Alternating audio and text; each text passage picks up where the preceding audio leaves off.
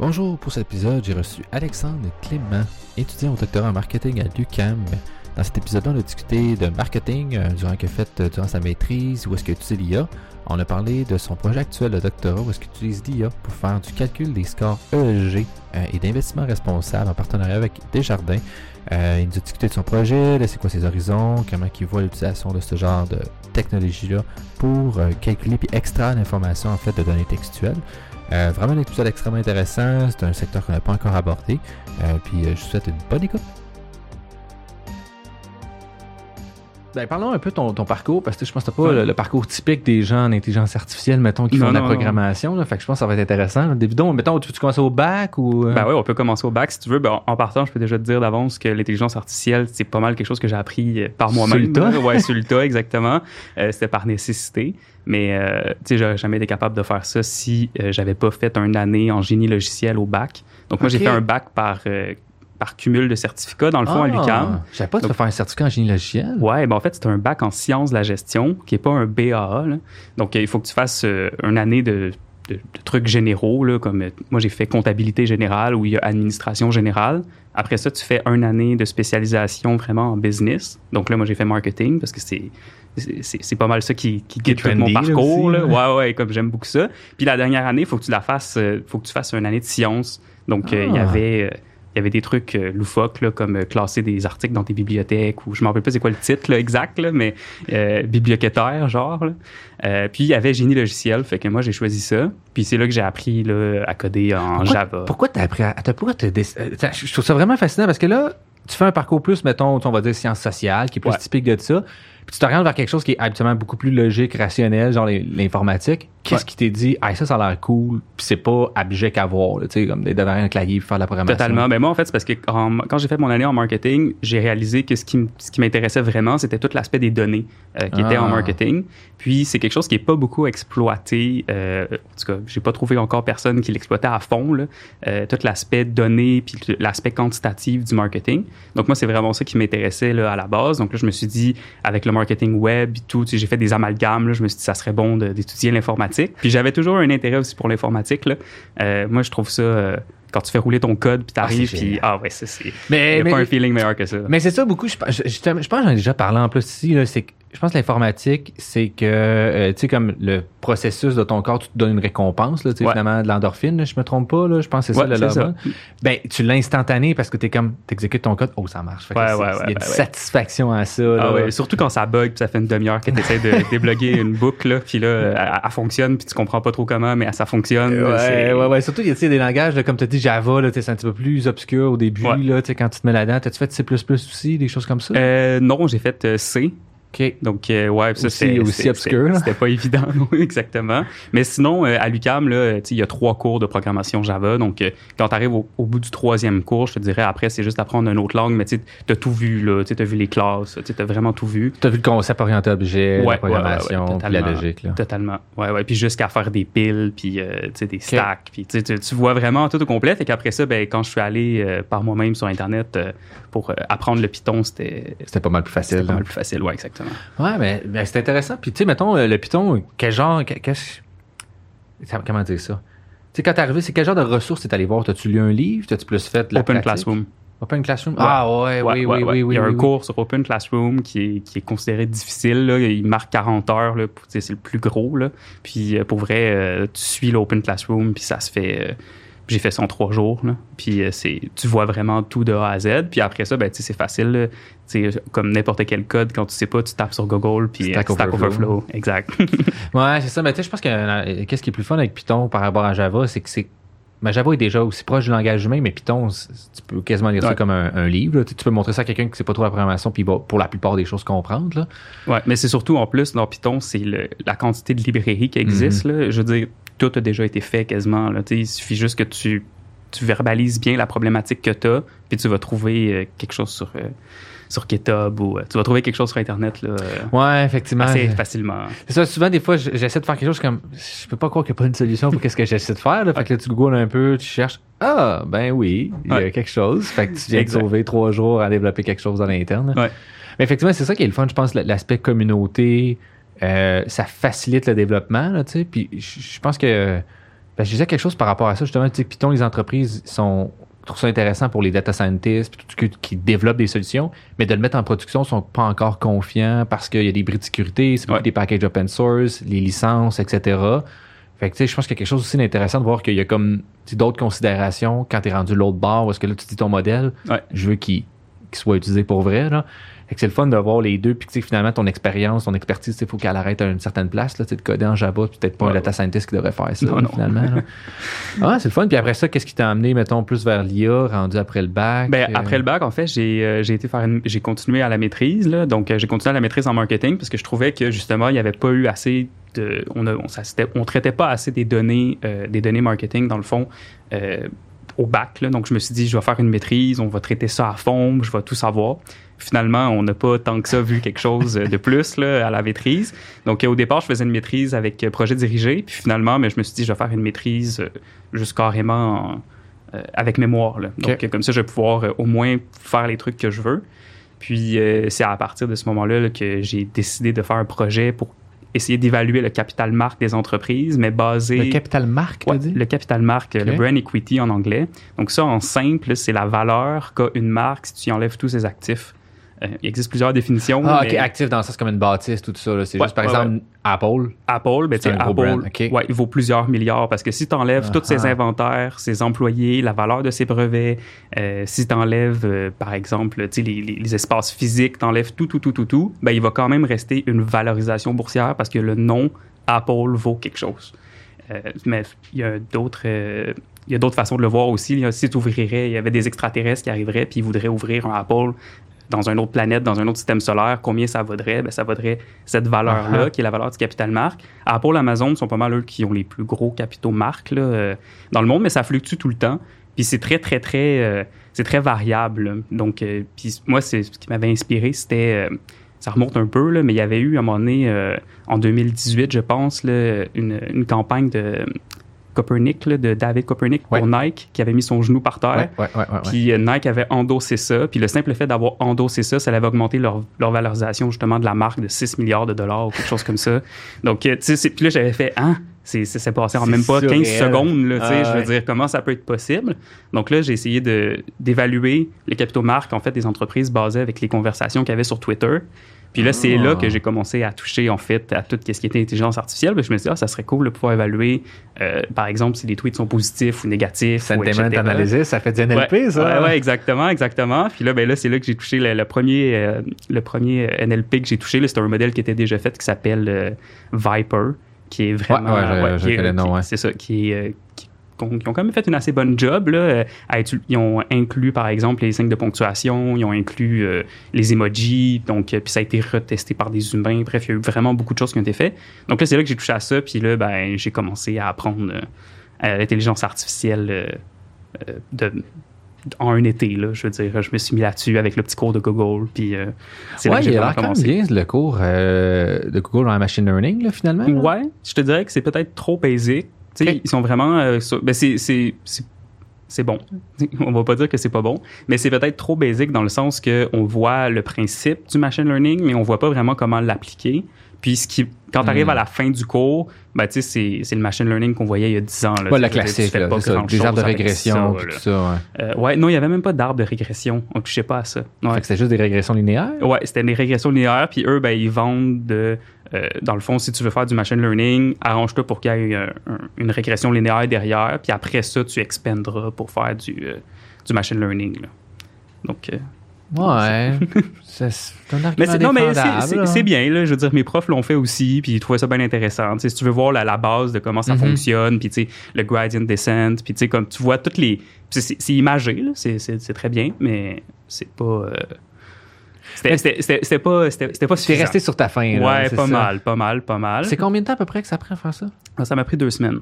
OK. Quand même, là, c'est quand même assez euh, euh, lourd. parce que je sais, je, je sais, je l'ai surfé, là, je l'ai pas fait, j'ai surfé, mais je pense qu'il montre quand même les métriques, il te montre quand même le splitting de données, l'overfitting sûrement Ouais, aussi. ouais, ouais, ouais, l'overfitting aussi. OK, c'est ça, ils ont quand même les, les fondements comme Ouais, toute de la base est là. Mais ça, à- il te reste à construire dessus. ouais, c'est ça, mais t'es vraiment pas équipé pour faire quoi que ce soit. ça, tu peux pas te construire comme un junior, euh, machine learning, engineer, whatever, juste après ça. là. ça va t'en prendre non, encore. non, ça va t'en prendre, ça va t'en prendre pas mal plus. Puis là, j'ai fait les cours HEC. Donc, euh, il y avait un cours là, technique euh, de data mining. Là, c'est là que j'ai vu les arbres de régression. C'est là que j'ai vu aussi les règles d'association. Ouais, Euh, ouais, ouais, ouais, les patterns, ouais, ouais, j'ai vu un peu plus de trucs. Puis, euh, puis c'est pas mal ça. Ouais, c'est, c'est, c'est là que ça s'est arrêté. Mais là, c'est au doctorat que ça s'est vraiment accéléré. là. OK. Tu allé chercher encore avec des cours ou t'es plus allé vers le toi-même? Non, j'allais chercher des cours encore. Ben, il n'y a pas grand cours qui se donne euh, là-dessus euh, au HEC. Fait quand j'ai vu ça, ben, je me suis dit, euh, ben, je pense qu'il y en a un ou deux de plus qui se donnent à l'Université de Montréal. Mais là, quand j'ai vu que tu pouvais résumer comme tout ce qui était intelligence artificielle en comme trois, quatre cours d'université, de doctorat, je me suis dit, ben là, moi les faire. Puis ça a donné que ça, ça a donné que là, c'est, c'est là que c'est vraiment parti. Ouais, parce que tu sais, souvent, ce qui, ce qui, tout cas, du moins mon parcours, moi, c'était comme tout ce qui est finalement l'NLP, Ouais. euh, traitement automatique langage naturel en français. Après ça, tu as le traitement de langage naturel profond, souvent, tu sais, qui va Ouais. commencer à s'ajouter. Tu as le deep learning, fait que c'est des techniques de deep learning appliquées sur du texte. Puis actuellement, tu as aussi le reinforcement learning, là, aussi, qui commence à beaucoup Ouais. de cours. Là. Ouais, ouais, As-tu fait le reinforcement learning? Non, j'ai pas fait, j'ai pas fait celle-là, euh, mais c'est dans mes, euh, C'est dans, les tes- cartons. C'est dans tes cartons, Ah, là, parce que quand surtout en marketing, je pense qu'il y a un bel intérêt avec justement le A-B testing, là, souvent, là, qui, qui vendent beaucoup, que c'est une des applications actuelles fonctionnelles du, du reinforcement learning, là, parce que il y en a beaucoup que ça fonctionne. Et c'est plus difficile à mettre en place, mettons, on peut se dire ça. Mais C'est c'est quand même le fun, mais c'est euh, c'est c'est beaucoup de. beaucoup- en tout cas, moi, quand j'ai fait le coup, c'était beaucoup de mathématiques. Ça m'a Ouais. vraiment retourné dans mes cartons de mathématiques de faire comme Ah, ouais, ok. Surtout que moi, j'ai aucun background en mathématiques. C'est vrai Je que pas fait de maths universitaire, ouais. Puis j'ai pas fait les maths au cégep non plus. Donc, euh, ben, tu sais, j'ai fait les maths de statistiques puis les trucs comme ça. Mais Ben, euh, D'après moi, tu sais, en- en- tout dépendant du niveau qui descend, parce que tu sais, c'est beaucoup. Tu sais, si tu comprends un peu, si tu as compris le, le- le- voyons, la descente du gradient, c'est c'est un des gros concepts qui est là, Ouais. qui est finalement la dérivée, là, la pente de, de- Ouais. de ta courbe, tout. Fait que t'as pas mal, je pense, l'essentiel. Après ça, c'est à moins qu'ils demandent de faire des preuves là, ouais, mathématiques. non, non, c'est, là ça que ça arrive va. pas, là, mais tu sais, je veux dire, ben, j'ai eu un cours au bac là, dans, dans mon génie logiciel qui était mathématiques pour informaticiens. Ah. J'ai vraiment rushé ma vie, mais là, au moins, ça m'a permis de comprendre certains signes. Mais je te dirais que quand je lis les articles scientifiques, là, les formules qui sont larges comme ça, c'est une, une chance qu'il y ait une explication en dessous puis qu'il y a une conclusion qui résume le tout parce que s'il y avait juste ça, euh, c'est pour vrai, c'est pas évident. Ouais, ben, c'est un, bon point. Puis j'ai on a- j'ai souvent eu la discussion avec d'autres gens, mettons, qui ont plus parqué- passé par le parcours mathématique, à savoir est-ce que les maths sont vraiment importantes, puis à quel niveau sont importantes pour quelqu'un qui veut faire de l'apprentissage automatique Ouais. ou du machine learning, etc., là, comme on l'appelle. Euh, puis tu sais, j'ai l'impression qu'il y a des trucs, surtout si tu veux refaire un nouveau modèle, puis tout ça, mais en général, tu peux t'arriver à t'arranger. Je pense juste que ça va t'aider parce que souvent, c'est souvent signe que tu as un esprit plus logique, puis c'est souvent plus logique ce genre de choses-là. Ouais. Fait que t'es comme, t'as comme moins de chemin à faire, mais t'as un bel exemple que tu as réussi à prendre les concepts sans connaître Ouais, tout- ouais, toutes les maths derrière. Il y, a, fa- il y a façon aussi de, de comprendre la mécanique sans comprendre comment que la mécanique fonctionne là, C'est point par point. Là. Euh, mais euh, non, c'est ça, c'était c'est plutôt cool. Tu sais, ou de refaire toutes les épreuves, euh, tu la preuve, là, tu sais, comme la, la suite logique qui Ouais. démontre que ça c'est vrai, puis ça c'est vrai, puis que là t'es comme, Ouais. tellement nécessaire? Exact. Ou l'écrire en pseudocode. Là, tu je, vais, je vais te le coder direct. c'est ça, exact. Ah, c'est intéressant ça. Puis tu finalement, t'es, là, t'es fait plus encore au HEC ou t'es plus à l'Université de Montréal pour Non, les autres j'étais à HEC avec euh, Jiang Tang, qui est, euh, qui est vraiment réputé là, pour? Ouais, ça me dit quoi son nom Ouais, là? ouais, mais lui, il est vraiment spécialisé en, en, en AI de, de réseau, là, tout ce qui est, Ok. euh, euh, tu sais, par De exemple, des nodes, puis euh, Ah, par graphe. de graphes, que c'est Ah, ça, que ok, je cherchais. Ouais, ouais. il est vraiment spécialisé là-dedans, puis c'est pour ça qu'il est devenu professeur associé là, au HEC, parce qu'il a été réputé euh, meilleur Surtout en au monde. logistique, c'est pratique ça. Exactement, il a fait de quoi pour Amazon aussi, Ah, qui, est- ouais. qui, est- qui, qui- qui était vraiment puissant, là, puis il a fait Ah, je pense qu'il fait partie des. des, des, des- C'est lui qui a inventé Line.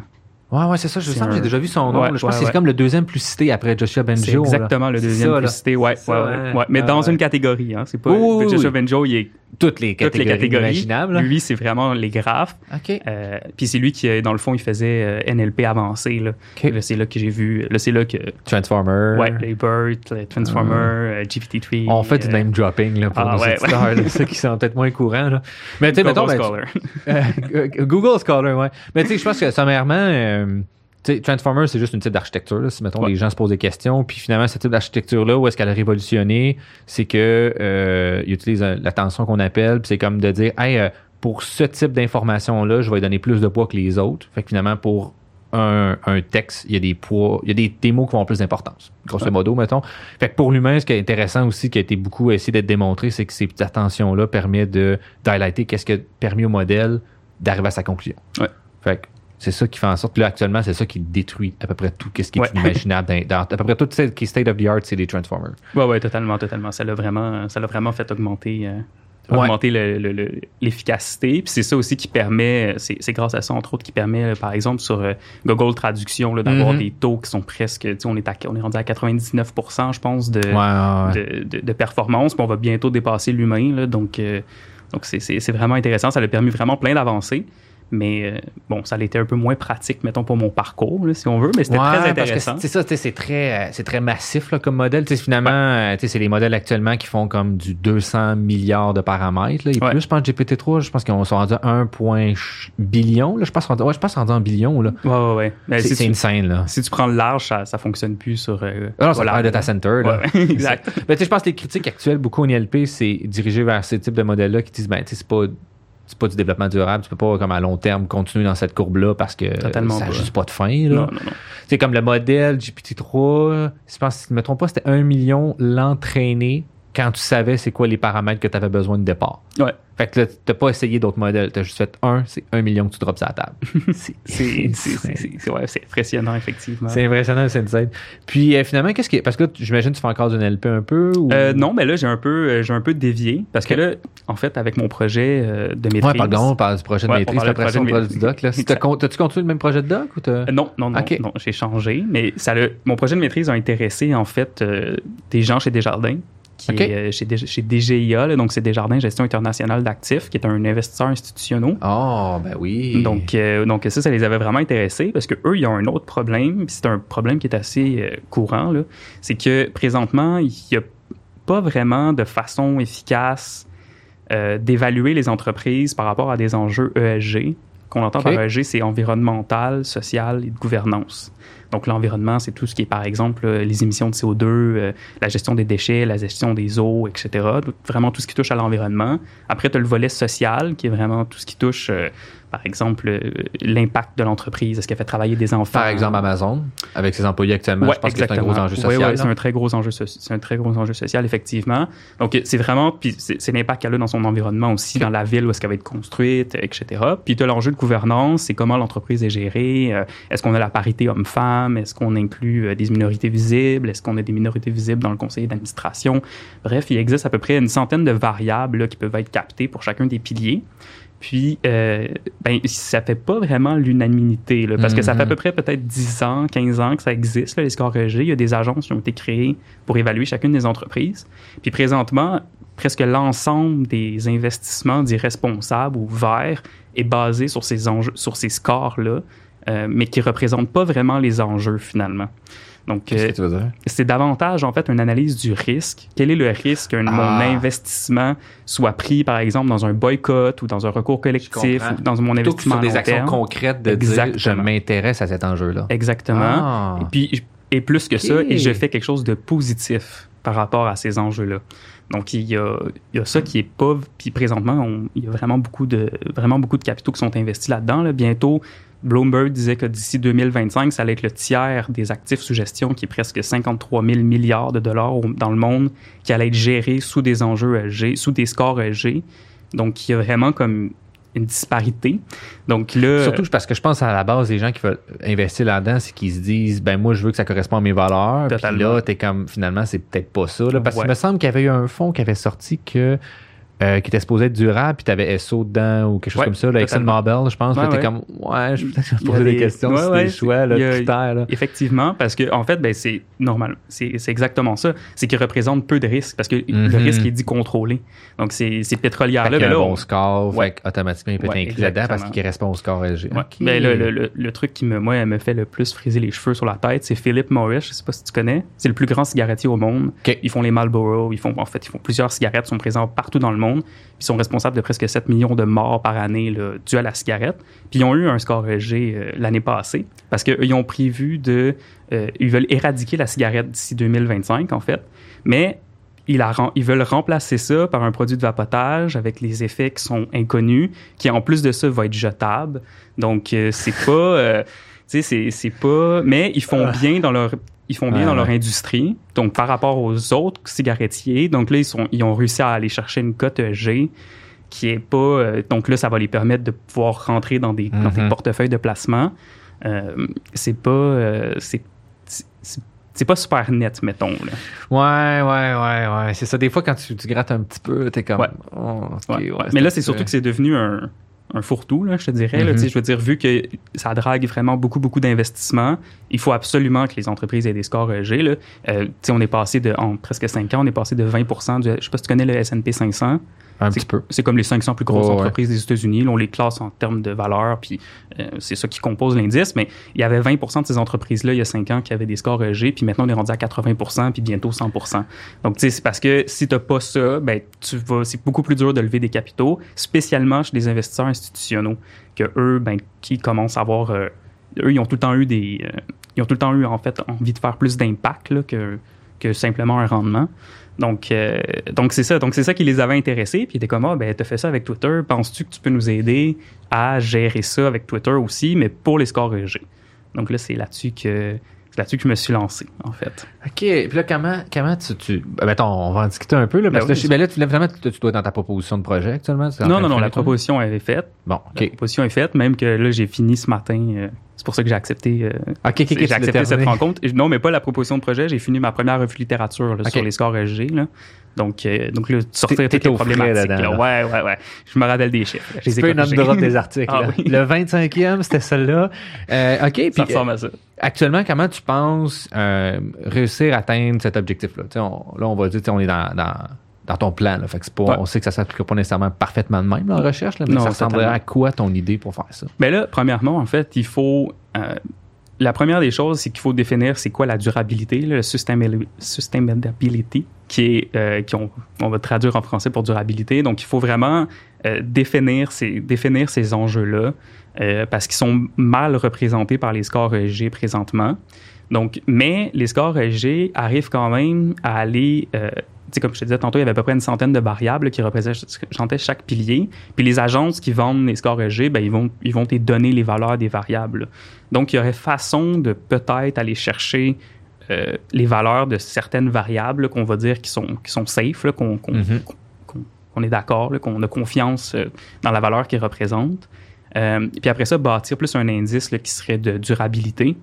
Euh, donc, puis si les entreprises sont durables, ben, généralement, euh, ils, vont avoir des innovations qui sont plus innovantes. Puis dans, une, dans un objectif long terme, si on voit par exemple 2040, 2050, ben, c'est sûr que ceux qui vont survivre, c'est ceux qui sont durables parce qu'avec les enjeux, qu'il y a, les enjeux climatiques qu'il y a actuellement, euh, il y avait encore le rapport Ouais, qui est sorti qui, qui récemment. est sorti récemment, qui dit que c'est, c'est- il reste deux, trois ans avant de bouger. Là, après ça, c'est comme on, a, on va passer go. Puis, tu sais, selon moi, l'humanité étant l'humanité, on, on va passer go. Fait que si on, si on regarde ça en 2050, ben, quand on va se rendre compte que finalement c'est la déchéance, ben, ça va être ceux qui vont avoir vraiment des objectifs durables qui vont, qui vont perdurer dans le temps.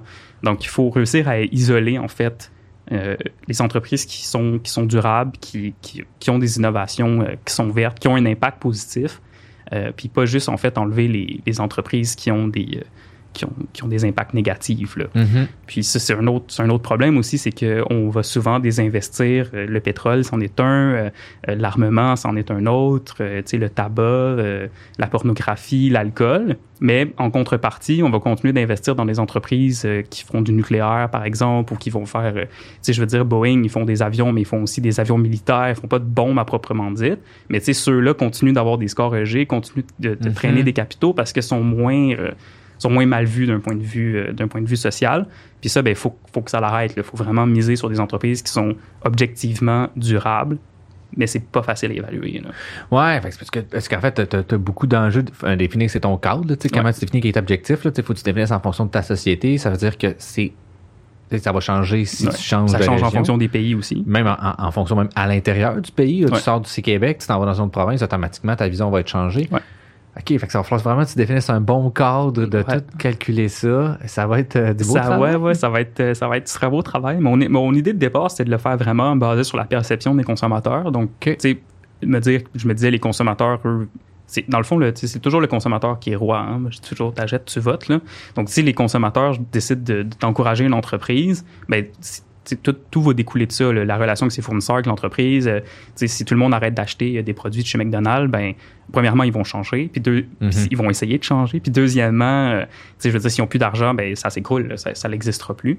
Donc, je me suis dit peut-être que ça, mais malheureusement, les consommateurs, c'est pas c'est très important pour eux. Quand on dans les sondages, l'environnement, c'est toujours une priorité, c'est toujours super important. Mais dans la vie réelle. Mais quand tu regardes les ventes au Québec, euh, tout le monde achète des VUS, tout le monde achète des pick-up. En ce moment, il y a une pénurie de pick-up. Euh, il n'y a pas de pénurie de petites voitures. Donc, euh, donc c'est pas.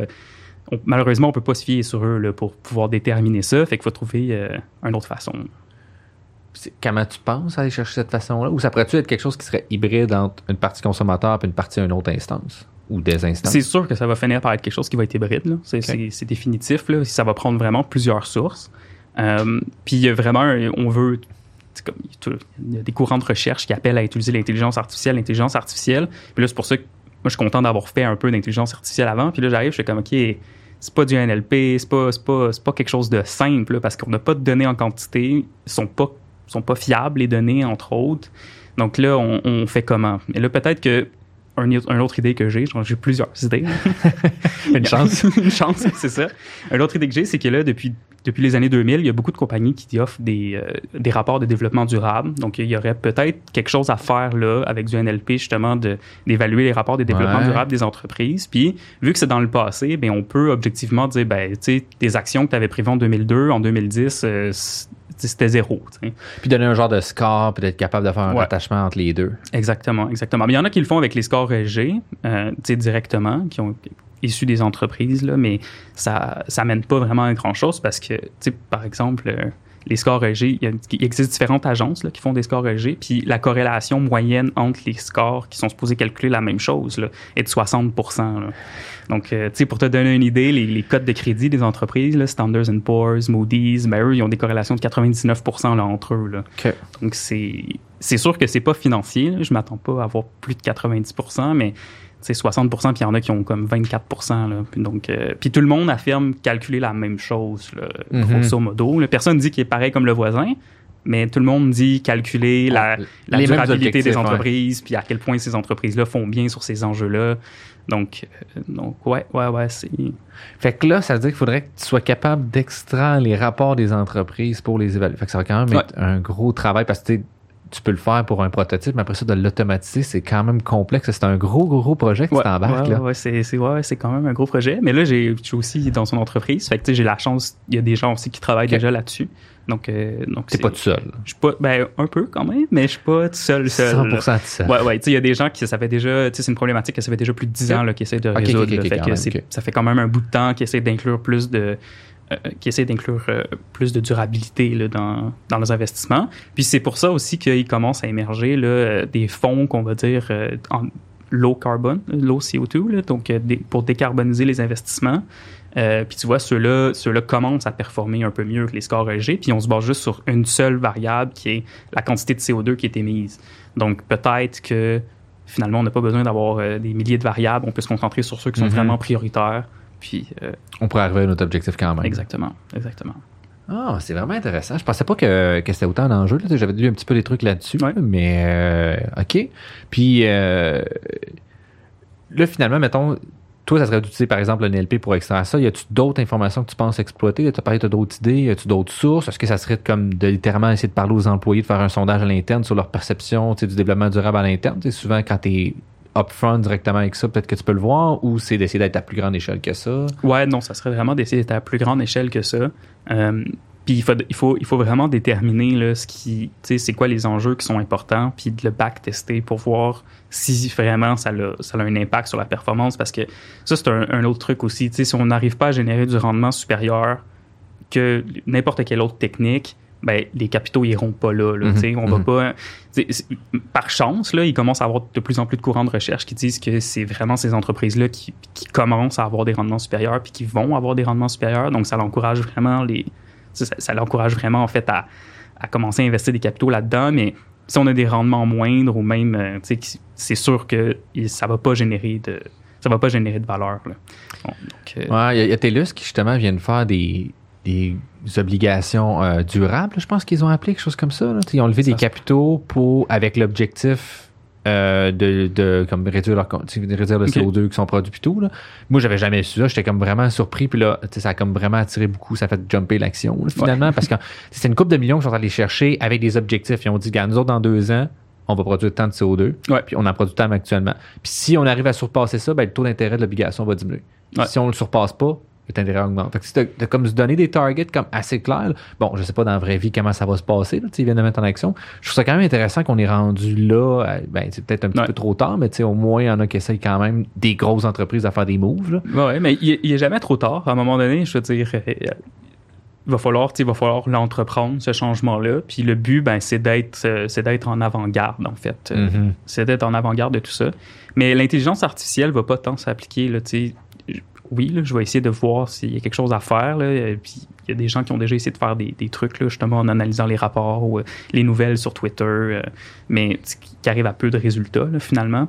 Mais l'intelligence artificielle va vraiment venir dans la composition des portefeuilles de placement. Parce qu'à un moment donné, il faut que tu aussi euh, des entreprises qui sont super innovantes, des entreprises qui ont beaucoup de risques, c'est des choses que, Mm. qu'on, n'aime pas beaucoup là, quand, on, quand on investit euh, des grosses sommes, on veut réduire le risque puis augmenter le- au maximum, puis augmenter le rendement au maximum. Là, on, on cherche le meilleur short ratio, là, que ça s'appelle. Donc, euh, donc ouais, c'est pas, euh, c'est, c'est plus là que ça va venir, que va venir cet enjeu-là. Mais là, présentement, c'est, c'est le problème, c'est qu'on utilise des scores EG, mais comme ils sont pas sont pas fiables, puis il y a beaucoup, beaucoup de données qui sont imputées manuellement, il y a beaucoup de, de valeurs qui sont vides. Euh, tu sais, je te disais tantôt, encore une fois, il y avait une centaine de variables, mais Mhm. c'est c'est très rare que les 100 variables sont il y a, il y a du stock dedans là, parce que c'est la divulgation qui est volontaire par les entreprises. OK. Donc c'est pas euh, c'est pas évident. Puis tu sais par exemple, il y avait un autre exemple qui était Tesla. Euh, Tesla avait la cote AAA de MSCI qui est une qui est une firme en 2000 entre 2016 et 2017 parce que eux évaluaient que le produit final qui était une voiture électrique euh, était, était vert. Donc, on lui a donné le maximum de son score. Mais tu avais une autre compagnie, qui, euh, elle, qui était FTSE, elle euh, cotait l'entreprise qui est dans le plus bas de son échelle parce que, premièrement, Tesla refuse de donner ses, ses productions de CO2 qui émanent de ses usines, refuse de donner aussi euh, sa, gestion des, sa gestion des eaux qui émanent de ses usines. Puis, ben, on va se le dire, c'est, fait des ba- c'est faire des batteries avec des métaux rares, c'est, Ouais, là. chimique, ouais, c'est, ouais. c'est toxique. Donc, il y avait la pire cote. Mais quand tu arrives après pour, euh, pour classer cette compagnie-là, ben, tu choisis quelle, quelle compagnie. Sais, Quelle compagnie ESG est-tu verte ou elle n'est pas verte, Tesla, finalement? Fait qu'il y a ça qui, qui, qui est vraiment pas évident. Donc là, on peut pas utiliser ces scores-là pour tel quel pour construire des portefeuilles euh, avec euh, des techniques, par exemple, de machine learning. Là. Ça, ça prend plus un processus humain décisionnel qui ça. ajoute. Ouais, ouais. C'est ça qui se passe en ce moment, en fait. C'est ça qui se passe en ce moment, puis avec tous les biais que ça a, là, parce que moi, Ouais, je peux dire non, Tesla, c'est super vert. Toi, tu peux dire non, ça l'est pas pantoute. Donc, euh, C'est ça, des biais humains là, qui rentrent beaucoup dans la décision, puis ça devient plus problématique. Là. Mais les firmes eux-mêmes imputent, ils, ils se cachent pas. là. la, la plupart des données sont imputées manuellement. là. donc c'est pas, euh, donc si le biais humain est très très très présent, euh, puis les, les sources de données, c'est, ils vont auditer. Là, y a les, les compagnies se font auditer, mais c'est, c'est, souvent par des sondages, puis de la, divulga- la divulgation volontaire. Euh, J'irai pas jusqu'à dire qu'ils disent qu'est-ce qu'ils veulent. là. Il doit y avoir un fond de vérité, c'est sûr, mais mettons que c'est pas aussi c'est pas aussi strict puis sévère que faire des résultats de- des états financiers. là. Ouais, où est-ce qu'il y a vraiment des normes, Ouais. puis tu dois nous remettre, ça s'en va Ouais. sur le site, euh, je m'en rappelle plus jamais du site, là, puis tu es obligé de faire Ouais. ça, puis des avis à tout. Là. Exactement. Mais en Europe, ça se dirige vers ça. En Europe, ça commence. Là. Il y a vraiment un mouvement qui commence. Là. On commence à les inclure dans les rapports financiers, surtout des cibles de CO2, des choses comme ça. Euh, mais il faut vraiment accélérer. Il faut que, faut que ça aille plus vite. À ce moment-là, là, ça va être beaucoup plus facile de construire des indices qui sont euh, Plus qui font du fiable. là. sens, là. Ouais, Ah, c'est ça, parce que tu es capable de définir les variables, d'aller les chercher directement dedans, les rentrer dans ton modèle. OK. Ouais, ouais. Puis tu le sais que les variables ben, sont auditées, sont, tu le sais que Mhm. c'est- la vraie variable. Quand une compagnie dit euh, qu'elle a fait euh, 17 milliards de revenus, ben, c'est 17 milliards de revenus, peu importe la source. Tandis que ben là, ça sera jamais aussi précis que ça, là, de par la nature de ce que c'est. C'est une estimation. C'est une estimation, Mais tu pars des estimations qui sont bonnes et des Ouais. estimations qui sont pas bonnes aussi. Ouais, puis quand tu as 38% de corrélation entre deux estimations, généralement, les deux sont pas bonnes. C'est ça, là. C'est pas, c'est pas effectivement très élevé, là. Ah, OK, OK. Mais c'est intéressant. Puis ce que je trouve le fun aussi, c'est que ça, ça démontre bien. Tu sais, des fois, j'entends des gens qui connaissent moins l'IA qui sont comme Ah, ben, tu sais, l'IA, ça va tout résoudre. Mais souvent, c'est juste une étape dans un processus pour Ouais. arriver à une réponse. Tu sais, dans ton cas, c'est c'est l'IA pour extraire l'information de texte de manière automatique. À, au lieu d'être un document, t'en fais 100 ou 1000 ou peu importe. Puis après ça, tu coller de l'information. Ouais. Puis après ça, tu arrives à un résultat. Tu sais, moi, ce que je vois, c'est la plupart du temps, c'est tout le temps ça. Les affaires pleinement automatiques, c'est souvent, ça prend des ressources immenses là, pour arriver Ouais. à quelque chose de fonctionnel, comme tu as parlé de Google Translate tantôt. Ouais. C'est un très bon exemple. Pour arriver à ça, ça a pris beaucoup de travail, c'est beaucoup d'ingénieurs, beaucoup de gens. C'est pas juste une petite personne dans son salon qui fait ça. C'est beaucoup, beaucoup, beaucoup Ah ouais, totalement. Puis, tu sais, ils ont inclus BERT, là, qui est dans leur, dans leur moteur de recherche, par exemple. Mais, Ouais, ouais, ouais. pour train ça, ça a pris des semaines, puis ils utilisaient le tiers de la puissance de Google pour train leur modèle de BERT, puis ça a pris plus qu'une semaine à, à train. Donc, tu sais, puis je veux dire, personne dans le monde n'a le tiers de la puissance de Google. Il y a juste eux qui peuvent faire ça, donc ça prend des ressources là, hallucinantes là, pour réussir à faire des, des modèles performants. là. Ouais, ouais, puis en tout cas, ça ouvre un autre sujet aussi, là, tu sais, que finalement, il y a un article qui est sorti, je sais pas si tu l'as lu, là, ça fait quand même polémique avec Timnit euh, Gebru. Euh, finalement, elle était eth- ethnicienne, senior ethnicienne, là, je suis plus exactement certain de son titre, mais elle travaille chez Google dans le département de tout ce qui est éthique. Puis, à un moment donné, elle travaillait sur un article où est-ce qu'elle critiquait beaucoup les langages, de- les modèles de langue, Mhm. euh, entre autres euh, Transformer, euh, tous les modèles qui utilisent Transformer, GPT-3, BERT, etc. Puis, un des points, c'est qu'elle dit justement, ça crée vraiment une inégalité parce que c'est pas tout le monde qui a accès à ce genre de recherche-là qu'on peut faire, Ouais. mais ça a un impact sur à peu près tout le monde de sa planète. Parce que là, pour, pour expliquer un peu là, qu'est-ce que tu dis, c'est que BERT, quand tu fais une recherche, ben, il essaie de contextualiser euh, les Ouais. mots que tu utilises. Fait que quand tu marques chat, euh, non, c'est pas un bon exemple, bouton, bouton, euh, dépendant de ton âge, tu n'auras pas le même résultat. Ouais. Si tu un bouton de manchette ou si tu un bouton de chemise, si tu un bouton dans le visage, fait qu'en fonction de tout ça, il va te donner d'autres résultats, qu'est-ce qui est le plus probable? Puis, ben, c'est pas tout le monde qui a accès à ça, là. Finalement, c'est comme tu as dit, c'est un tiers de Google de rechercher. Ouais, ouais, pour, pour train leur, euh, pour train leur modèle. là. Ouais. Puis mettons, on parlait tantôt du Reinforcement Learning, une compagnie qui est euh, DeepMind à UK qui a été fondée, que c'est eux autres qui ont fait le jeu, euh, une approche que- qui a battu la personne au, au Go. Oui, le oui, jeu oui, Go, AlphaGo, vu, ça s'appelle. Euh, Puis tu sais, récemment, Google a acheté DeepMind et ils ont clairé la dette, puis c'était comme pas loin d'un milliard. là. Quand même, Pour quand même, une c'est impressionnant. Puis ils l'ont acheté, là, Ouais, ouais, ouais. et ils ont clairé la dette. C'est ça qui est le plus insane, Ouais. là. Puis là, tu te dis, les autres font du reinforcement learning. Les autres, leur objectif, là, c'est, c'est clairement nommé, c'est de faire une forme d'intelligence qui est comme Ouais. capable de faire plusieurs tâches différentes parce qu'actuellement, c'est pas possible. C'est souvent, ils sont extrêmement bons pour une tâche, genre, Ouais. euh, reconnaître des photos de chats, des photos de chiens. Ils sont meilleurs que l'humain. Ouais. Euh, fait que c'est juste comme un autre niveau, là, mais ça, c'est un autre problème aussi, c'est qu'on donne souvent, on, on pense souvent que l'AI va résoudre tous les problèmes, puis que c'est la solution à tout. Sais, je le vois, sur- je le vois beaucoup dans, moi, dans ma littérature, qui est plus euh, marketing, puis un peu plus, euh, tu sais, comme justement les, là? les- ouais, les, les scores EG, puis tout. Puis, tu sais, c'est du temps des calls, to, tu sais, des call to action, là, que ça finit tout le temps par, euh, ouais, il faudrait que la communauté AI, comme s'intéresse à ça. Mais l'affaire, c'est que c'est le même problème aussi qu'il y a dans, tu sais, dans pour gérer des placements financiers, il n'y a pas vraiment d'AI qui est utilisé là, pour gérer les placements financiers parce qu'il n'y a, pas- y a pas suffisamment d'exemples. Il y a Mm. trop, c'est- les exemples sont beaucoup trop variables. Puis, c'est pas aussi simpliste que, justement, euh, ben, c'est- je veux pas dire que c'est simpliste, c'est compliqué, là, faire du NLP puis faire euh, Mais la les reconnaissance genres, c'est très simple, là, Mais tu sais, je veux dire, t'as, t'as, t'as 5000 images de chats, 5000 images de chiens, 5000 images de, de canards, puis ben, ils sont identifiés par des humains. Fait qu'après ça, il y a, y a, il y a- tu sais, t'as beaucoup de données de qualité. Tandis que quand tu arrives dans, mettons, dans, justement, évaluer euh, les scores EG ou évaluer des placements financiers ou des, actions à la bourse, ben, t'en, t'en as encore plus d'exemples, mais sont toutes différentes. Donc là, c'est là Ah, que c'est, surtout c'est là c'est que c'est ta réponse faite par un humain, t'es même pas sûr si c'est bon ou non. plus, en plus, C'est ça, c'est effectivement Ouais. un, gros, un gros, gros problème aussi. J'ai ce problème-là un peu avec mon projet de recherche. C'est comme comment je vais m'évaluer parce que c'est très euh, tu sais, discrétionnaire Ouais. comme, le- comme le résultat que tu vas arriver. Ben moi, je serais arrivé à A au lieu de B, mais les deux réponses sont bonnes. Ouais, ouais, Fait que là, c'est de définir, puis en plus que tu as des exemples, puis que c'est comme pas calculé de la même façon. Fait que tu peux pas juste prendre ça, mettre ça dans un algorithme, puis dire Ah ouais, vas-y, après moi, non, non, résultat. non. Mais ça va vraiment être le, le, le, le AI 2.0, là, si on veut. Là. Donc, euh, je pense qu'il va, il va, avoir des, il va sûrement avoir des percées là-dedans un jour, mais présentement, c'est pas aussi puissant que les gens peuvent penser. Là. C'est, ça On reste est loin assez... de la singularité. Là. Ouais, ouais, ouais, ça reste assez basique.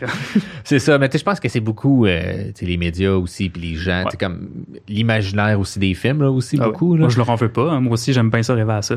Je me dis, ah, c'est Ça cool. C'est un peu pour ça que je l'ai étudié. C'est ça, le véhicule autonome, moi j'ai hâte, ça arrive, mais tu sais, Ouais. récemment, je disais que c'est peut-être, ah, ça va pas peut-être venir aussi vite qu'on pense. Bon, c'est le fun, ça conduit, mais encore des problèmes comme, il y a des travaux, ça vient de fucker la machine. Ouais. Elle est comme, je sais plus, qu'est-ce qu'il faut que je fasse, il faut que j'aille à droite, faut que j'aille en sens inverse, je sais pas. Ouais. Pour un humain, c'est souvent bius, mais ça va prendre des exemples, ça va prendre plein d'échecs pour comme Ben oui. apprendre que ça, Ben c'est un échec Non, aussi. oui, là. totalement. Je sais que, par exemple, dans les voitures, euh, justement, dans les voitures qui conduisent toutes seules, il y a, il y a- tu sais, un des gros problèmes, c'était par exemple quand il y a un obstacle sur la route. C'était de- de- ça a pris du temps avant de régler, puis c'est pas encore totalement réglé, mais c'est comment détecter si c'est un sac puis tu peux rouler dessus, Ah. si c'est un petit, euh, si c'est une petite roche qu'il faut que tu contournes, ou si c'est un gros morceau qu'il faut absolument que tu arrêtes. Donc ça c'est ça c'est un des C'est un enjeu ça, assez ouais. important puis quand tu te mets à penser à ça puis pour nous c'est tellement simple tu sais, on Uh-huh. dit ben, c'est un sac c'est un mais pour un- pour une machine tu sais, dire qu'on est qu'on n'est pas capable de résoudre ce problème là facilement euh, après ça, quand on vient pour prédire des trucs que même l'humain peut pas prédire ou euh, justement décider euh, tu sais, entre une réponse A ou B que même l'humain est pas sûr si c'est A ou B, euh, c'est pas mal, c'est- beaucoup demandé à des machines. Là. C'est ça, c'est juste des 0 puis des 1 en bout de ligne, là. c'est juste, ouais, on n'est pas encore dans le quantique. C'est ça, là. Euh, ah, mais c'est vrai, j'avais jamais pensé à ça, effectivement. Mais c'est intéressant parce que tu sais, euh, ce que j'aime de ton projet, c'est que c'est vraiment pour framer juste autour de dire ah, on va tout faire puis on va overshoot, mais c'est dire comme c'est quoi les outils qu'on pourrait réussir à extraire, mais framer vraiment un problème académique, puis de dire on va essayer d'utiliser ça quelque part là-dedans Ouais. pour nous aider à ça. Je pense vraiment que c'est l'approche actuellement qui, qui va avoir le plus à chercher d'acceptation sociale aussi. Parce que tu remplaces pas un humain, c'est pas genre on Non, non, automatise non, un c'est avocat. vraiment ou rien, d'aider en fait. C'est de, c'est est-ce qu'on peut faire un peu mieux avec les outils technologiques qui existent là? C'est vraiment ça l'idée. Là. C'est ça, pas juste de, de, de pitcher des. des Ouais, pas juste de dire, ben, ça, c'est fini, c'est nous, ça, cette, cette façon-là de faire est finie. Maintenant, on prend la façon de la machine, puis c'est celle-là qui a raison, puis, euh, ouais. Donc, euh, Combien de temps tu penses que ça va te prendre faire ça? euh, un petit bout de temps, un petit bout de temps. Puis, honnêtement, j'essaie de, moi, je vise le 4 ans, je vise le 4 ans du doctorat. Total ou 4 ans d'un coup que tu es rendu à faire ta recherche? Total. Peut-être Ok. ça va prendre un an de plus, mais tu sais, je fais ça à temps plein. Fait que je sais pas, c'est pas tant une problématique. Puis je veux dire, j'essaie pas non plus d'inventer quelque chose de totalement nouveau. Là, je vais partir de ce qu'il y a déjà. Tu sais, il y a tout le temps un peu de tout le temps un peu de vérité, si on veut, là, tout le temps un peu de Mhm. quelque chose qui a été fait par quelqu'un d'autre. On n'invente jamais quelque chose de totalement nouveau. là. On part tout le temps d'une recherche antérieure de quelqu'un. Puis euh, il y en a déjà pas mal qui ont été faits. Fait que là, ça va vraiment être de défricher ça. Puis à partir de ça, je vais essayer de, de construire quelque chose de nouveau là, autour de ça. Mais comme je te disais tantôt, puis on n'a pas mis super l'emphase là-dessus, mais tu sais, le but, c'est d'avoir des rendements supérieurs. Fait Mhm. moi, je- mon objectif, là, si on le résume simplement, c'est de trouver une façon de faire des investissements qui sont plus verts en ayant un rendement supérieur. C'est c'est juste d'arrimer ça. Donc, plus de durabilité, euh, plus d'impact positif pour, les, pour, pour la société, puis en même temps, ben, générer du rendement supérieur. Puis si on réussit à avoir cette tranche-là, ben, on va générer vraiment beaucoup de capitaux, puis on va encourager ces genres d'initiatives-là qui vont avoir une belle, qui vont avoir une bonne impact sur, dans le monde, en fait, puis que c'est gagnant-gagnant. Donc, euh, les, les gens qui vont investir, ça va continuer d'encourager le système capitaliste tel qu'il est. Donc, euh, puis on va encourager des, des initiatives vertes. Donc, c'est c'est ça l'objectif. Puis après, le moyen pour s'y rendre, ben, c'est pas si grave. ça, on va trouver au, on, va, faire le chemin au fur et à mesure. exactement. exactement. OK, puis euh, c'est quoi que t'as poussé, mettons, à faire le doc? On n'a pas tant parlé. Même la maîtrise, tu t'as parlé un peu plus, tu voulais comme aller un peu plus loin, tu trouvais Ouais. que t'avais pas approfondi. C'est la même raison que t'as poussé vers le doc ou il y avait d'autres Non, choses? non, aussi? non, non, non. Je me suis, le- la maîtrise, c'était vraiment, ça venait de moi-même. La maîtrise, je voulais faire la maîtrise parce que, euh, comme je te disais, je trouvais qu'on n'avait pas assez poussé le Mhm. marketing, puis je voulais aller plus dans les données. Donc là, je me suis vraiment, j'ai pris tous les cours. Tu sais, j'ai pris des cours à HEC, puis euh, à sais, tous les cours de marketing qui étaient par rapport aux données. euh, ça, ça m'intéressait vraiment. Fait que là, je les ai, je les ai toutes faites. Mais le, le doctorat, je me voyais pas là. là. Moi, je voulais, con- tu sais, je voulais, honnêtement, je voulais travailler chez Nielsen. Puis chez Nielsen, pour être analyste, ça prend une maîtrise. Donc, Nielsen, c'est, euh, pour ceux qui connaissent pas, c'est une des plus grandes firmes d'analyse marketing euh, au monde. Euh, c'est eux qui ont inventé là, les boîtes Nielsen, là, pour les plus vieux qui nous écoutent. Donc, ça, c'est que tu branchais sur ta télé. Puis, euh, dans le fond, quand tu changeais de poste, ben, ça enregistrait les postes que tu écoutais. Quand la télé était ouverte, puis quand la télé était fermée, puis les postes que tu écoutais. Fait que ça permettait de comptabiliser les, les- les codes d'écoute Ah. euh, pour, la, pour la télé. Puis maintenant, ben, ils se sont spécialisés dans d'autres choses. Maintenant, Nielsen, euh, ach- ben, ils font plusieurs choses, mais aussi, ils font du, de l'aggregated data. là. Donc, euh, ils achètent les factures, par exemple, de Jean Coutu ou de Métro. Donc, toutes les factures qu'il y a eu chez qui, qui, qui impriment chez, chez Jean Coutu au métro. Puis, euh, ils font des analyses là-dessus. Donc, euh, je vais dire n'importe quoi, mais euh, 80 du temps, euh, le mascara Maybelline est acheté avec un paquet de gomme. Puis après ça, ben, on revend cette information-là à Maybelline pour qu'ils sachent que, euh, s'il y a peut-être un partenariat à faire, par exemple, Uh-huh, avec les paquets uh-huh. de gomme. Donc, euh, donc ça, c'était vraiment ça, c'était mon objectif, puis ça prenait une maîtrise. Donc, eux, ils engagent que des maîtrises. Donc, je me suis dit, je vais faire ça. Puis après ça, ben, j'ai rencontré euh, mon boss, là, qui est directeur de l'investissement responsable chez DGIA. Euh, dans une conférence là, sur l'intelligence artificielle parce que moi je connaissais pas grand chose, eux non plus, donc euh, on s'est on s'est comme trouvé là, j'ai parlé un peu de mon projet, ils m'ont passé en entrevue puis ils sont comme ben là on aimerait vraiment ça que tu travailles là-dessus. Puis là j'ai organisé un MITAC, je sais pas si tu sais c'est quoi. Ouais, je connais MITAC, ouais. Ben parle-en un peu pour ceux qui connaissent pas ça. Donc c'est un partenariat avec une entreprise qui permet en fait d'avoir du financement. Donc tu sais moi je reçois je reçois une bourse là, pour pouvoir travailler sur une problématique de recherche de l'entreprise. Puis ben, en parallèle de tout ça, ben la problématique de recherche, ben tu fais ton doctorat là-dessus. Donc au bout de la ligne, tu as été payé les quatre ans que tu fais ton doctorat, tu as aidé une entreprise sur une problématique réelle, puis, euh, puis ben, tu as un doctorat. donc, c'est pour, ça, pour, ça que je l'ai fait. Win-win. ouais, c'est un win-win-win. Il n'y a, pas de, y a, vraiment pas de. Il a pas de côté négatif tant que ça, sauf que tu n'as pas le gros salaire à tout casser. Puis, euh, mais quand tu as un sujet qui t'intéresse puis que tu as envie de le faire, honnêtement, euh, moi, moi c'était ça qui m'a motivé, mais j'étais pas autant motivé que la maîtrise. Là. Ça, ça on est plus venu me chercher que, OK. j'ai couru vers là. C'est le marché du travail qui est venu te chercher à te convaincre de faire un doc. c'est rare ouais. d'habitude, dans le du monde, c'est l'inverse. Comme j'avais pas le goût d'aller sur le marché du travail c'est vrai. puis j'étais allé plus longtemps. Non, moi, pas de mi-tac, je l'aurais pas fait. Honnêtement, ben, parce que j'avais pas de, problématique. C'est difficile aussi. Puis avoir pas de problématique en commençant, c'est c'est que ça peut être long déjà un doc. Si tu rajoutes un deux ans pour réfléchir à ta problématique, ça peut être encore plus long, là, sais, finalement. Totalement. Puis tu sais, MITAC, je pense que c'est quand même bien parce que tu pas dans l'entreprise. Fait que tu es capable de, de, quand même développer tes compétences aussi de valeur sur le marché parce qu'un problème, je pense, au niveau du doc, des fois, c'est que tu peux être trop qualifié puis c'est de la misère à, trouver un emploi. 100%. Euh, ben, tu convient à tes objectifs aussi. Fait que là, ça te permet quand même d'aller chercher cette expérience-là. C'est quand même vraiment intéressant. je, trouve ça le fun que je savais pas que, tu sais, que il s'intéressait autant à faire des mitacles. Finalement, moi, les mitacles que je voyais, c'était quasiment tout le temps le même genre industriel. Ouais. Ils en font beaucoup, beaucoup. Sinon, euh, j'avais jamais vu des jardins ensuite ou des choses comme ça. Ouais, ben, faut dire aussi un bon merci à ma prof, là, ma directrice de recherche. Elle t'a beaucoup aidé. Ouais, elle m'a beaucoup aidé. Puis, tu sais, je veux dire, c'était pas eux, c'était pas. Euh, euh, on, leur a, on leur a proposé ça, là, ils connaissaient pas ça, le MITAC.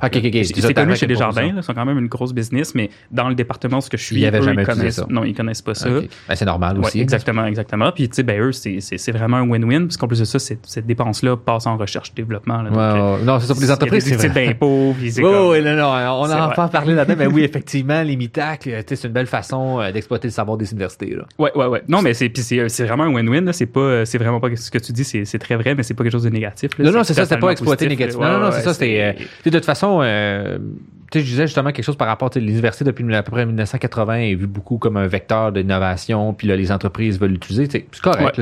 c'est une façon de concevoir ça. Puis pour l'étudiant aussi, en même temps, quelque part, c'est comme c'est pas tout le monde qui veut nécessairement faire de la recherche pure et juste faire ça. Il y, a, quelque chose de le fun à l'appliquer. Fait que c'est un win-win. C'est vrai. C'est sûr que, comme tu dis, c'est pas le gros salaire, mais c'est quand même des bonnes bourses, absolument, je pense, MITAC en général. euh, ouais, ouais. Ben, c'est 15 000 par année. Euh, 15 000 par, par unité de recherche là, qui appelle. Donc, euh, puis c'est 10 000 à toi, 5 000 de fonds de recherche, puis tu as deux unités par année. Là, donc, euh, c'est quand même pas pire. C'est un 30 000 finalement que tu peux aller chercher. Ben, c'est ça que je faisais avant. Euh, tu sais, quand je faisais la maîtrise, puis euh, je travaillais à la SEQ euh, le jeudi soir, vendredi soir, samedi toute la journée, dimanche toute la journée.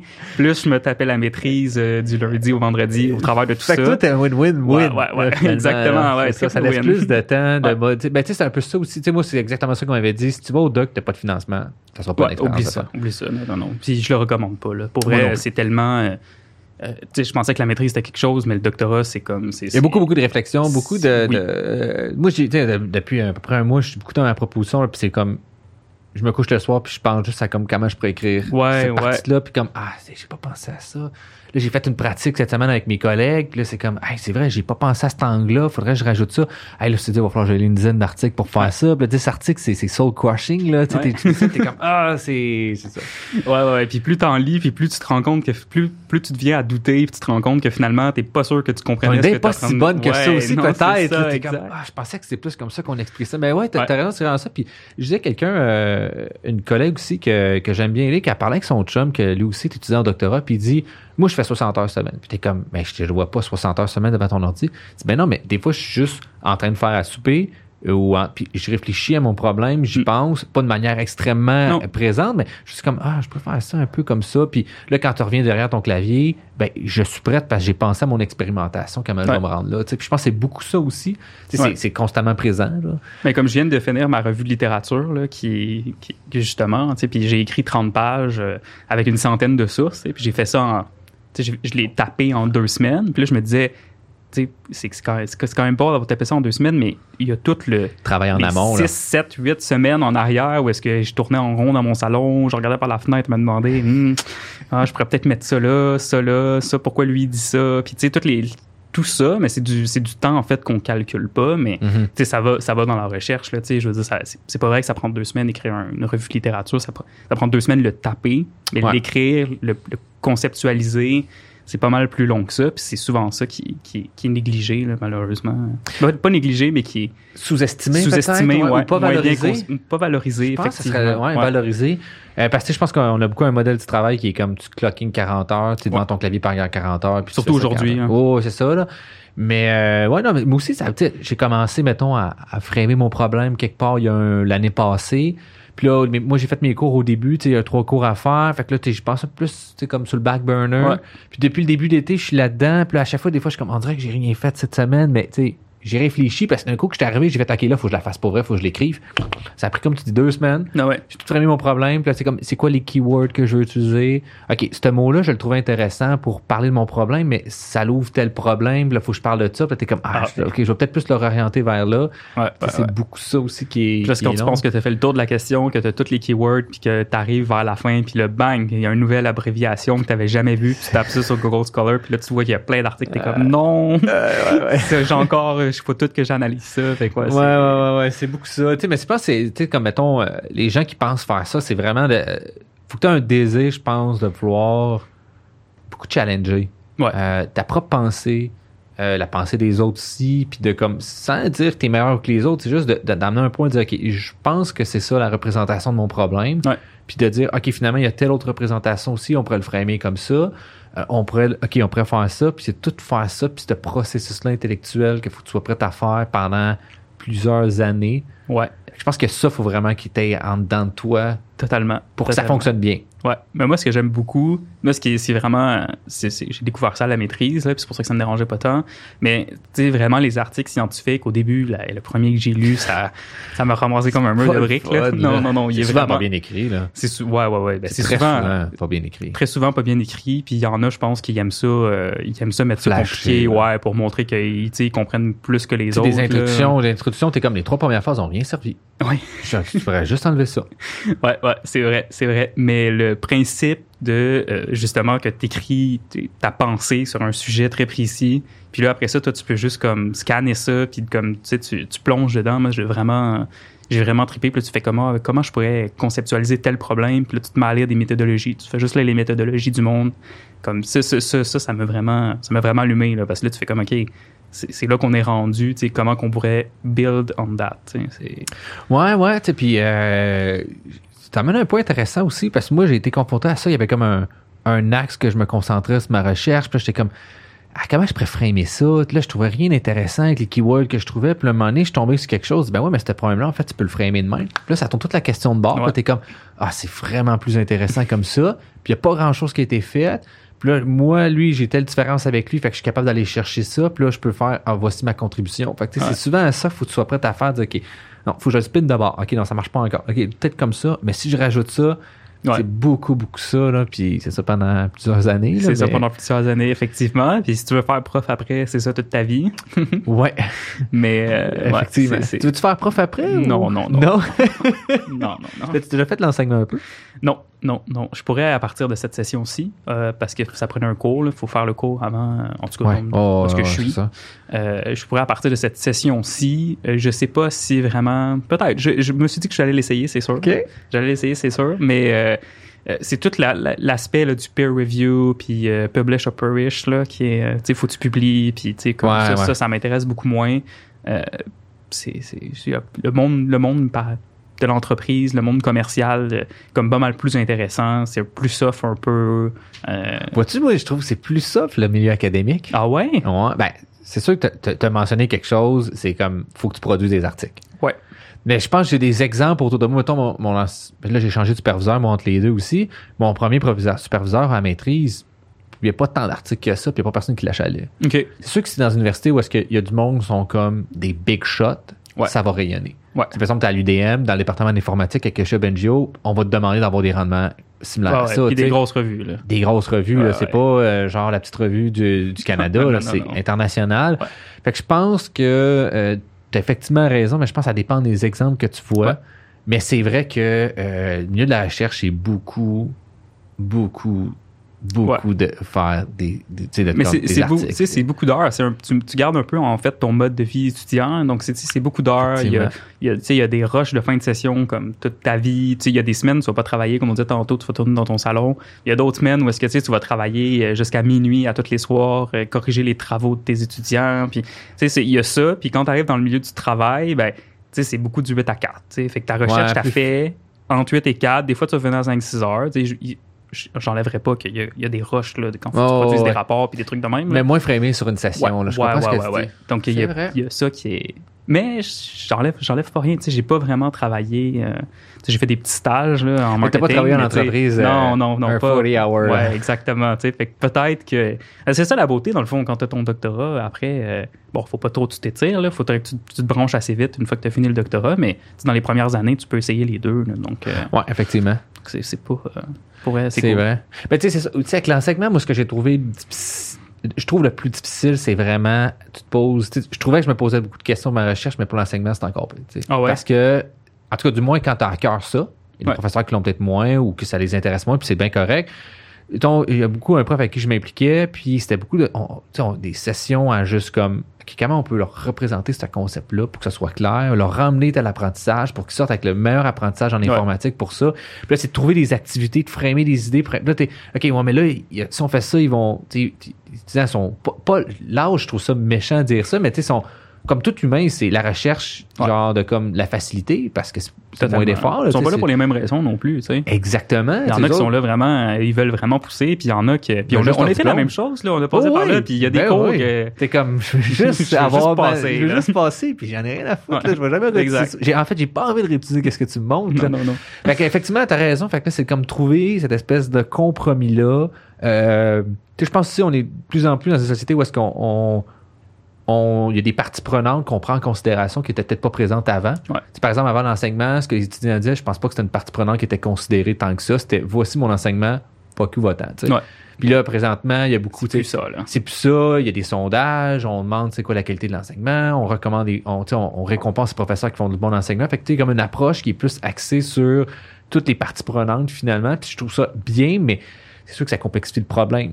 Parce que là, t'es comme je peux pas juste faire mon cours qui débute à midi et demi puis qui finit à 3h30. Ouais. Là, il me reste ça qui débutait à 1h. Puis il y a tout ça. OK, là, ce serait quel meilleur moment pour qu'il se présente le plus? Puis avec la COVID, là, on faisait ça en ligne. Fait que là, t'es comme, bon, comment je les Ouais, c'est pas. fais en c'est- sorte qu'ils sont C'est stimulés? pas facile. là. Puis on, on a l'avantage, en plus de ça, d'être dans des domaines qui sont pas trop. euh, tu sais, qui. qui, qui qu'il n'y a pas trop de polémiques là, qui les entourent, là, comme par exemple toi en informatique ou Mhm. euh, moi, mettons que j'étudie, que je- j'enseignerais le marketing, mais il y a des endroits là où, euh, par exemple les sciences sociales, où il y a eu le- l'exemple avec le professeur à l'université d'Ottawa qui, qui avait fait quelque chose, qui avait dit quelque chose sur les noirs. Maintenant, Oui, c'est oui, rendu, oui, a- oui, oui, oui, oui, oui. avant, on pouvait traiter de n'importe quel sujet tant qu'il y avait du respect à l'université. Puis là, maintenant, il commence de plus en plus à avoir de censure, puis de l'auto-censure, en fait, parce qu'il n'y a pas de position officielle de censure à l'université. Mais les professeurs commencent à avoir une plus grande réticence. Là, si je dis quelque chose, euh, qu'est-ce qui va arriver? Donc, Ben, de faire attention. C'est vrai, puis moi aussi, j'allais dans mon discours, là, tu sais, avec tout ce qui est, euh, par exemple, LGBT+, puis là, de dire comme, Ouais. ben, tu sais,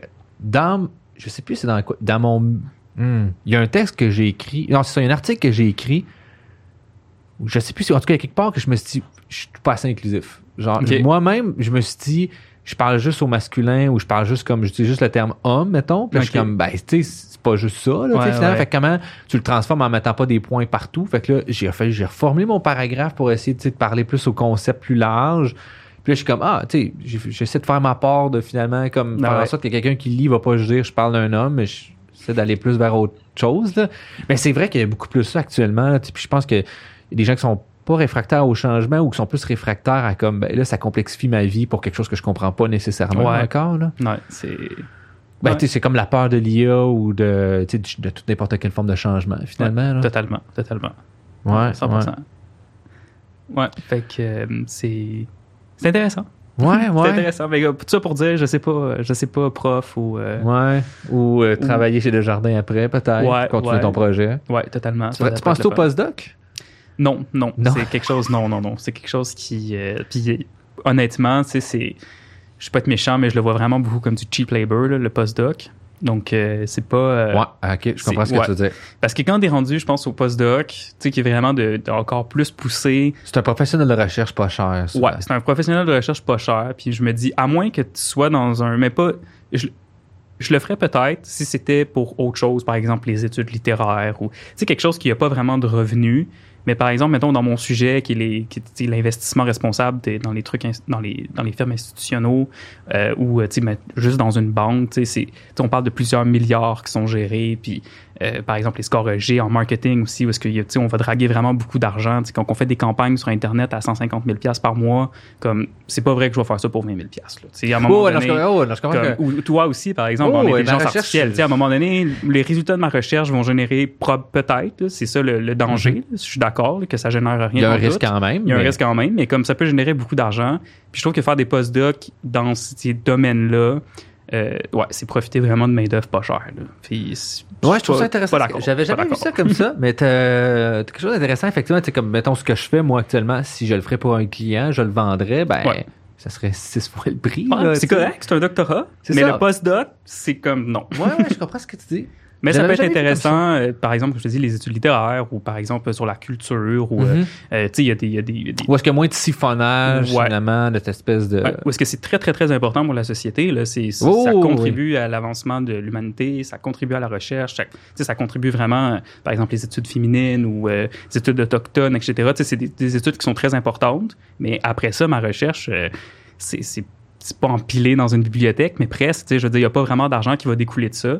Tandis que quand tu fais des, quand tu fais des postdocs, ou est-ce qu'il y a, par exemple, en biochimie ou des trucs comme ça, est-ce qu'il y a vraiment d'argent qui découle, ben là, c'est, je sais pas, je suis un peu, euh, je suis un peu Ouais, embêté. j'a- J'avais jamais, jamais, jamais vu ça comme ça. Puis j'aime bien ce que tu apportes là. Merci. Genre, euh, je, je dirais pas que j'adhère à 100% ou je, comme, je vais y penser si ça arrive, mais c'est vrai que quand tu regardes les salaires, t'es comme 40 000. Puis tu sais, comme tu, m- Ouais. tu me paierais pour ça, ça serait comme trois fois le prix ou je vais te donner beaucoup de revenus. Je vais te générer beaucoup Ouais. de revenus. Comme tu dis, c'est vrai qu'il y a comme un malaise qui peut s'installer là. Ou je vais devenir prof carrément. Tu sais, je, je vais être prof directement. Rendu mais là, maintenant, de plus en plus dans les grandes écoles, surtout aux États-Unis, qu'on voit ça. euh, pour devenir prof, faut que tu fasses le postdoc. Fait que là, tu sais, c'est comme, tu sais, c'est, mais tu un prof, ça fait pas mal plus qu'un salaire de postdoc. Puis c'est ça que tu vas faire aussi le restant de tes jours. Fait que c'est pas. euh, C'est comme malaisant. ouais, y a- ben, moi, moi, je trouve qu'il y a un certain malaise, là. ouais, ouais. Honnêtement, là. Mais- Effectivement, j'avais jamais analysé ça comme ça, mais euh, je pense que c'est un sujet vraiment intéressant aussi. J'ai commencé un peu à, à réfléchir à ça. C'est, quoi le rôle des universités? Ouais. Euh, actuellement, comme tu sais, tu le nommes, finalement que le milieu des affaires va comme profiter un peu d'université en cherchant des ressources comme toi, par exemple. Oui, toi, tu vas chercher quelque chose qui est ton doctorat, tu es dans un modèle qui est peut-être un petit peu plus smooth sur les objectifs à atteindre, Ouais. mais c'est de la main-d'œuvre pas chère. Euh, les stagiaires, c'est la même chose. là. Tu vois ça au bac maintenant. Là. Je veux dire, moi, mon bac en actuariat que j'ai fait, c'était sur 60 candidats, il y en avait 59 qui avaient un stage. Là. Puis, je peux te dire que c'était intéressant parce que ça faisait une analyse de données pas chère. Ouais. Ils font les travaux pas chers parce que c'est ultra. euh, ils vont chercher des, des, euh, des déductions fiscales.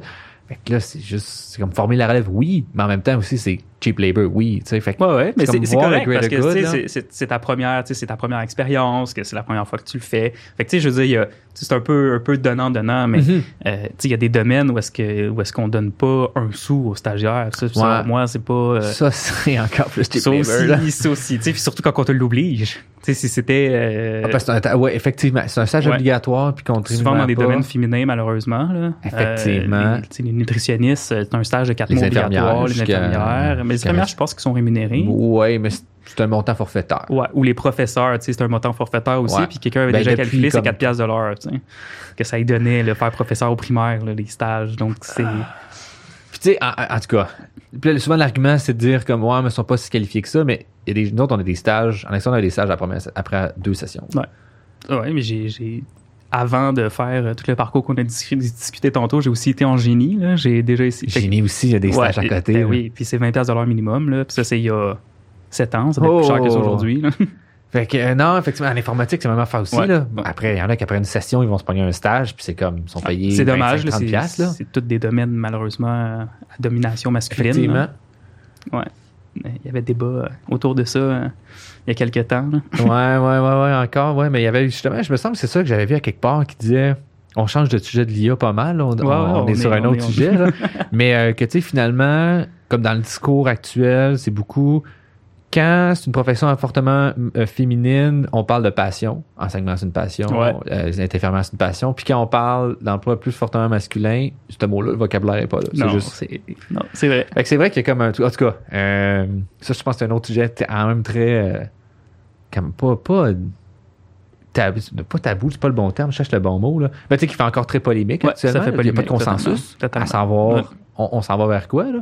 Puis tu sais, récemment, ils viennent, là, les- il y a eu un gain de cause sur la parité euh, d'emploi du salaire, là, finalement. là. Ouais. Cette semaine, là, ça vient d'arriver. Ouais, On est en 2021 puis c'est encore un enjeu. C'est encore un enjeu, effectivement. C'est ça. Ah non, c'est. On n'a pas ce problème-là. euh, Non, nous mais autres, là, on mais on, on le vit de façon différente par nos pères, là, finalement. totalement. Ouais. Moi, c'est beaucoup ça. Là, que- moi, c'est en fait à l'université. Moi, j'ai- en tout cas, là, je- on divague pas mal du sujet. Moi, c'est à l'université que j'ai des confrontations. Avant ça, j'avais pas vraiment d'amis de filles, puis comme personne m'avait exprimé ça. OK. Puis là, j'étais arrivé à l'université, puis j'ai commencé à avoir plus des, des collègues filles, des amis avec qui je me tenais, puis qui me parlaient comme eux autres, c'est quoi leur vision du monde, puis ils me disaient, ben moi, le soir, je me sens pas en sécurité, puis je me fais klaxonner ou des affaires dans le même. Je suis comme, j'étais un peu comme dépassé par le fait qu'on est dans le même pays, puis que t'as pas les mêmes droits que moi, puis t'as pas le même 100%. sentiment de Ben oui. sécurité de moi. Fait que j'étais comme, ah ouais, ok. Puis là, il explique d'autres affaires, puis t'es comme, ok, euh, moi, vois-tu, c'est pas du tout mon univers. Fait que Ouais. genre, je- Non, non, c'est vrai. je savais pas, puis je pense que c'est beaucoup. En tout cas, pour moi, ça a été un wake-up call, là, tu sais, comme beaucoup. Puis je pense que beaucoup de gens, ça a été ça aussi, de dire comme, ah, ben, ça existe parce que je savais pas que ça existait, tu sais. C'était c'était beaucoup ça, là, mais mes, mes blondes me disaient pas qu'ils vivaient ça, ou. Ouais. En tout cas, je pense pas avoir été de même avec eux autres non plus. Peut-être qu'ils vont dire l'inverse, mais. Fait que là, tu apprends tout ça, puis t'es comme, OK, bon, ben, c'est voici une nouvelle façon de vivre le monde, Ouais. finalement. Non, non, c'est vrai, c'est 100%. euh, c'est. Il y a beaucoup d'enjeux. Il y a beaucoup d'enjeux. euh, Ouais. Il y a beaucoup d'enjeux. Tu vois, comme ça, ça pourrait être encore. euh, Il y en a qui pourraient dire qu'on va régler ça avec les AI, mais. Ben, c'est drôle que tu en parles. Il y a un projet que je travaille justement, c'est exactement ça. Pour vrai? Ben, relativement à ça, en fait, eux autres, la prémisse, c'est. Je ne me rappelle plus exactement l'organisme, mais c'est un organisme finalement qui vise à juste un peu euh, évaluer c'est quoi la condition féminine dans certains secteurs, OK. puis euh, de pouvoir offrir à ces femmes-là euh, de la formation pour être capable de se repositionner sur le marché dans un meilleur emploi. Parce qu'il y a souvent euh, des emplois qui sont occupés dans certains secteurs qui sont euh, plus entry-level, mettons, qui appellent. Puis euh, ces emplois-là, souvent, sont plus à forte prédominance euh, féminine. Par exemple, saisie de données. Il y en a Ouais. beaucoup que c'est des femmes euh, secrétaires, adjointes administratives. Euh, puis ça fait en sorte que l'automatisation de l'IA menace beaucoup ces emplois-là parce que c'est souvent les plus faciles à automatiser avec l'informatique. Fait qu'en fait, même pas l'IA, juste l'informatique au général. Ouais, ouais. Puis eux autres sont plus intéressés à l'axe IA, par exemple, euh, des chatbots, qu'avant c'est souvent des fois plus des femmes qui vont répondre en messagerie instantanée. Fait que là, comment tu fais en sorte d'évaluer c'est quoi leurs compétences? Puis Mhm. c'est axé très sur le domaine de l'assurance. Euh, fait que c'est pour ça qu'on m'a sollicité, entre autres, puis c'est du NLP. Puis euh, dans le domaine de l'assurance, par exemple, euh, ces, personnes-là, qu'est-ce qu'on peut. C'est quoi leur niveau de compétence qui est demandé pour leur poste? Ça Mhm. ressemble à quoi? Puis ce serait quoi le niveau de compétence si on veut les envoyer vers les emplois du futur qui vont être demandés chez un assureur? Pour leur permettre d'aller chercher les compétences nécessaires? Puis là, ce qu'on a remarqué comme tendance, c'est que souvent, c'est du secondaire qui est demandé. Puis là, ils mettaient les AI partout dans ça. Puis là, j'étais comme, mettons, il m'expliquait le problème. Je suis comme, ben, je... pas un AI qui va juste lire ça puis il va dire, voici la solution magique. Ouais, ouais, ouais. Je peux te construire des outils. C'est souvent vont- ça qu'on. C'est souvent ça, hein. C'est souvent. euh, Tu peux pas faire un AI qui va juste faire ça? Non. Parce qu'il y a intelligence à l'intérieur du mot, on dirait que tout le monde pense que ça peut se Faire sac mais pour tout, là. ouais, ouais, mais ça prend, ça prend un objectif précis, puis ça prend des tonnes de données qui sont, qui sont généralement identifiées. Là, donc C'est euh, ça, c'est exactement C'est ça le- le- le- la partie que les gens ils pensent Ils sont comme ben ouais, mais on a plein d'exemples. Ouais, mais t'es découpes comment tes exemples C'est ça. C'est quoi que tu veux extraire comme information? Exact. exactement la bonne identification que tu as fait de l'information pour ton objectif? Ouais. C'est beaucoup ça, là. Parce qu'il y a beaucoup, il y a beaucoup de, tu sais, juste pour revenir au score EG, il y a beaucoup d'informations qui est pas, euh, tu sais, qui, qui est supposé représenter quelque chose, mais qui le représente peut-être pas réellement. De manière fiable de aussi, manière ouais. fiable, puis en quantité. Aussi, Donc, surtout ça, comme tu as dit. Ouais, mais tu sais, c'est exactement ça. Nous autres, c'est- je pense qu'on avait comme une centaine d'offres d'emploi, plus que ça, là, 200-300 offres d'emploi de différents assureurs à Québec.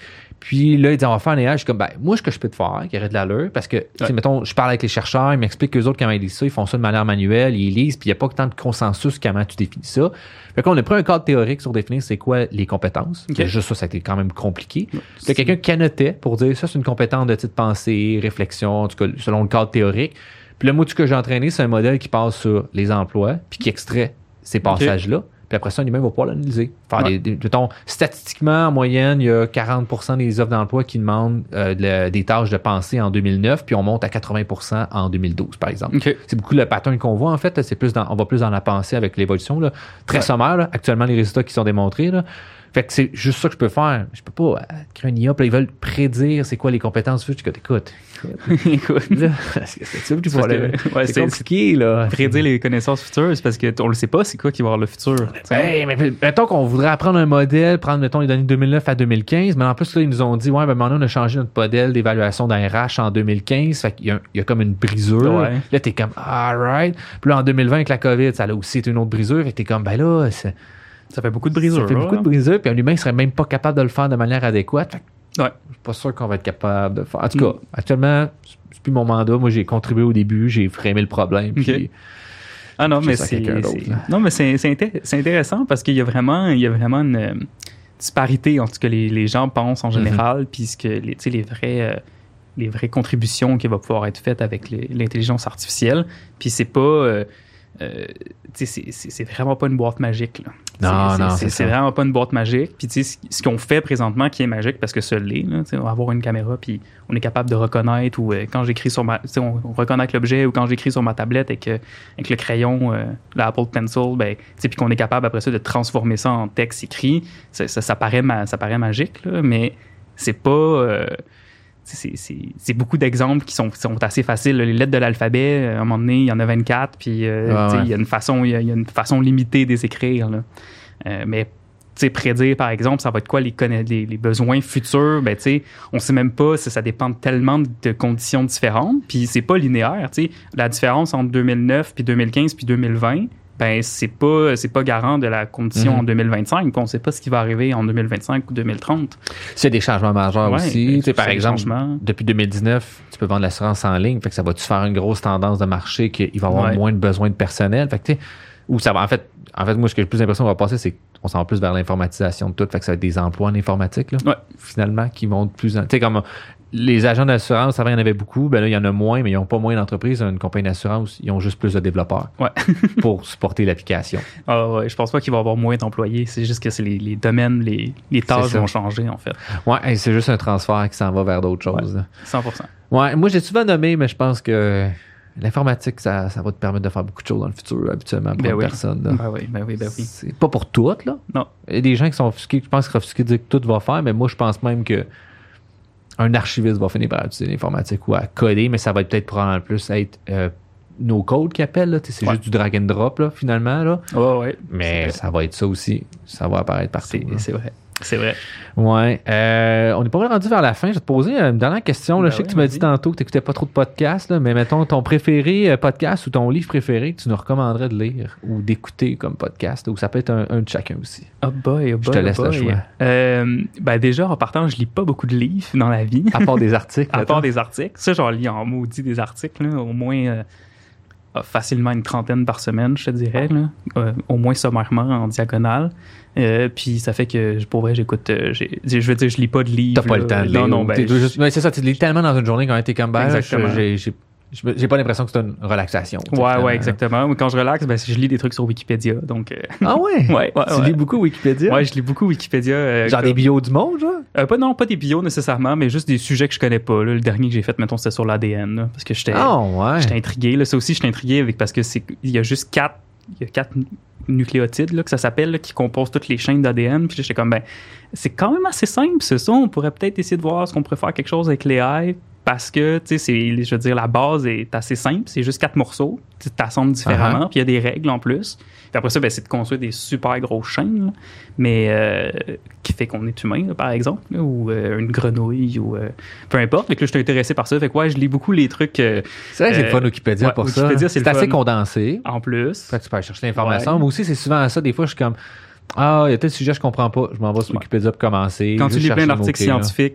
Wikipédia, ça finit par être assez simple finalement. Parce que comme quand j'étais au secondaire, je lisais Wikipédia, je trouvais ça assez complexe. là. J'étais comme ah, là, j'apprends rien c'est trop pointu. Mais Ouais, ouais, ouais, je comprends pas tous les mots. Ouais, c'est ça, mais là, tu, tu passes par-dessus euh, quand t'a- quand t'arrives euh, quand t'arrives à un autre niveau. Puis, euh, ouais, fait que je lis pas vraiment. Puis les podcasts, comme je te disais, les Ouais, sous-écoutes juste de euh, Mike Ward, Ward, euh, Ça, ça, ça- Gros fan, là. Ouais. T'as tout écouté Non, non, non, je les ai pas tout écoutés. Ben, je les ben, ai drôle, ça. En tout cas, je pense qu'il y en a 300 ou pas loin. là. Ouais, ouais, non, non, non. Puis j'ai de la misère à tenir le rythme, là. J'en écoute un sur cinq, là.